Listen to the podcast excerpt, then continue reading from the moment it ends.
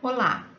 Hoje nós vamos falar sobre como deve se dar a atuação de executivos e profissionais da empresa cliente né, em relação às atividades de consultoria. Nesse caso, a gente está falando mais de consultores externos, mas também pode ser aplicado a consultores internos, né? portanto, consultores que estão fora da organização, principalmente, que são contratados para tal, mas em alguns casos, consultores que são do corpo, né, de trabalhadores da organização. Bom, então primeiro a gente precisa entender que a decisão é uma prerrogativa do executivo da empresa ou do corpo executivo e não deve ser delegada ao consultor, como por vezes pode ocorrer. Ah, os executivos das empresas clientes também devem saber trabalhar com alternativas, o que pode representar outro importante setor de contribuição do consultor empresarial. A análise de alternativas pressupõe a existência de um processo decisório e de uma estruturação de análise de cada uma das alternativas. Então, é necessário o conhecimento de metodologias, técnicas administrativas, sendo que o consultor, ele sendo competente, pode proporcionar efetivas contribuições para a organização. Então, mesmo considerando outras situações, é, como por exemplo um processo de avaliação, um processo de mudança planejada, sempre acaba se caindo né, na seguinte situação: o consultor ele tem que conhecer muito bem metodologias e técnicas no seu sentido mais amplo.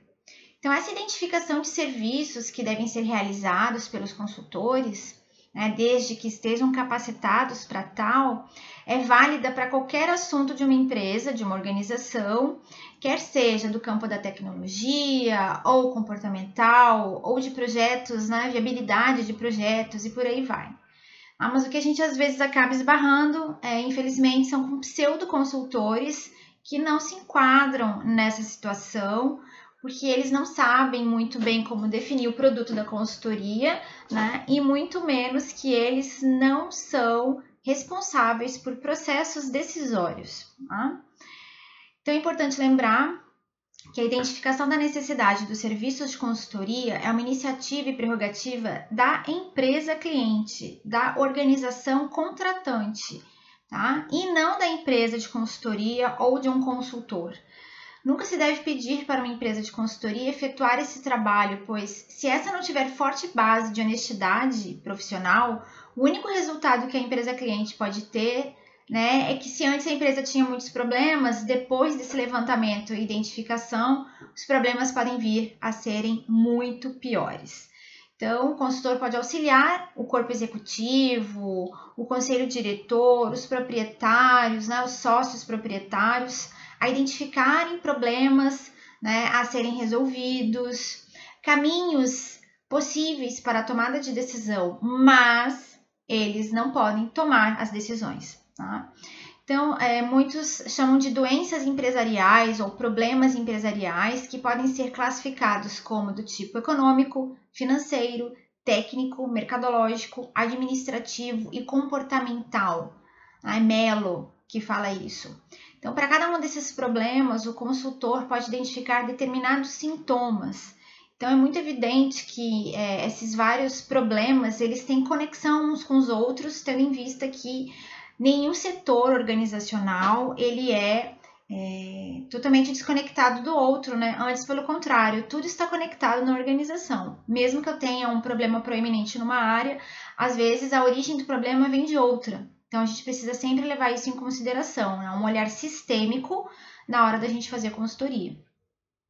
Então, é, Melo traz aí alguns problemas ou algumas né, doenças para a gente analisar. Se for do campo econômico, quais seriam os sintomas?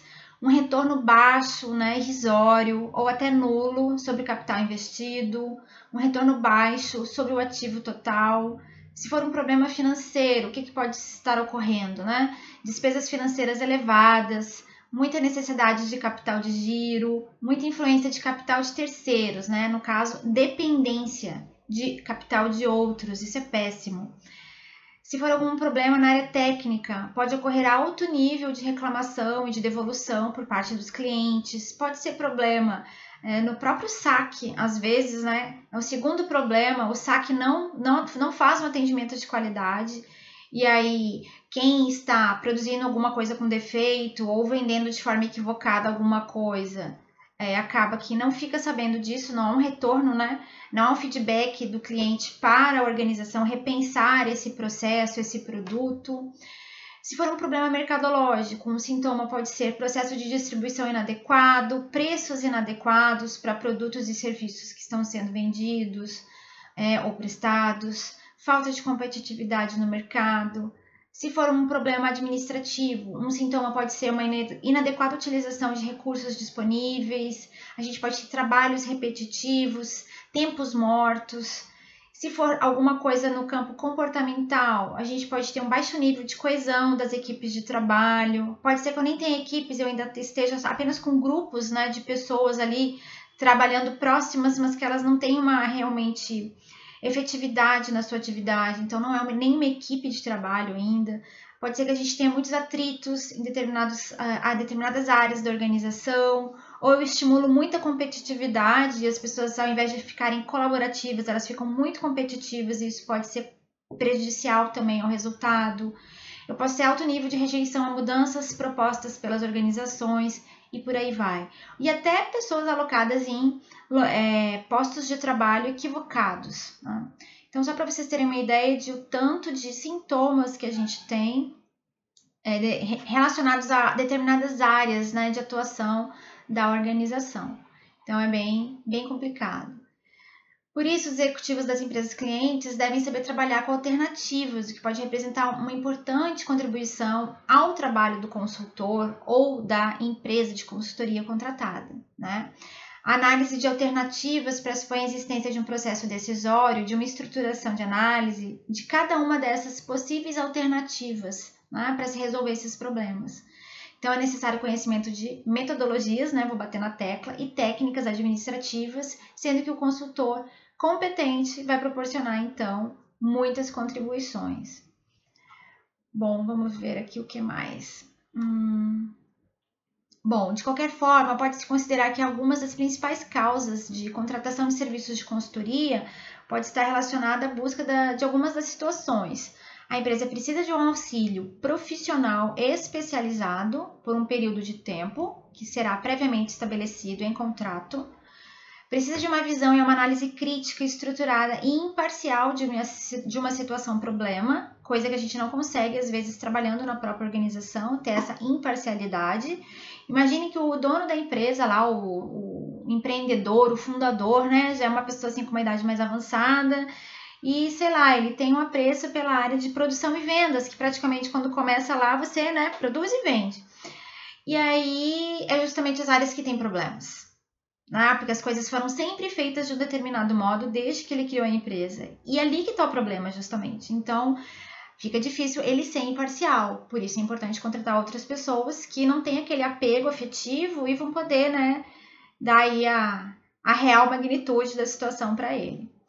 Bom, é uma sustentação e parceria para a adoção de medidas drásticas necessárias para a sobrevivência da empresa cliente, a preparação para a busca de novas oportunidades de negócios, auxílio no processo sucessório, quer seja familiar ou profissional. Sim, pode ser muito importante a contratação de uma consultoria, para também não ficar preso em laços afetivos e esquecer da competência e capacidade das pessoas, que muitas é, pessoas que vão suceder não têm capacidade de competência, né? Às vezes é preciso contratar pessoas de fora e deixar essas pessoas, enfim, em cargos que não coloquem a empresa em risco, né? Auxílio na estrutura decisória e de alocação de poder e estruturação das informações essenciais para a otimização do processo decisório dos executivos da empresa. Então, esse foi o nosso podcast de hoje. Espero que contribua para os conhecimentos sobre consultoria organizacional ou empresarial. Até!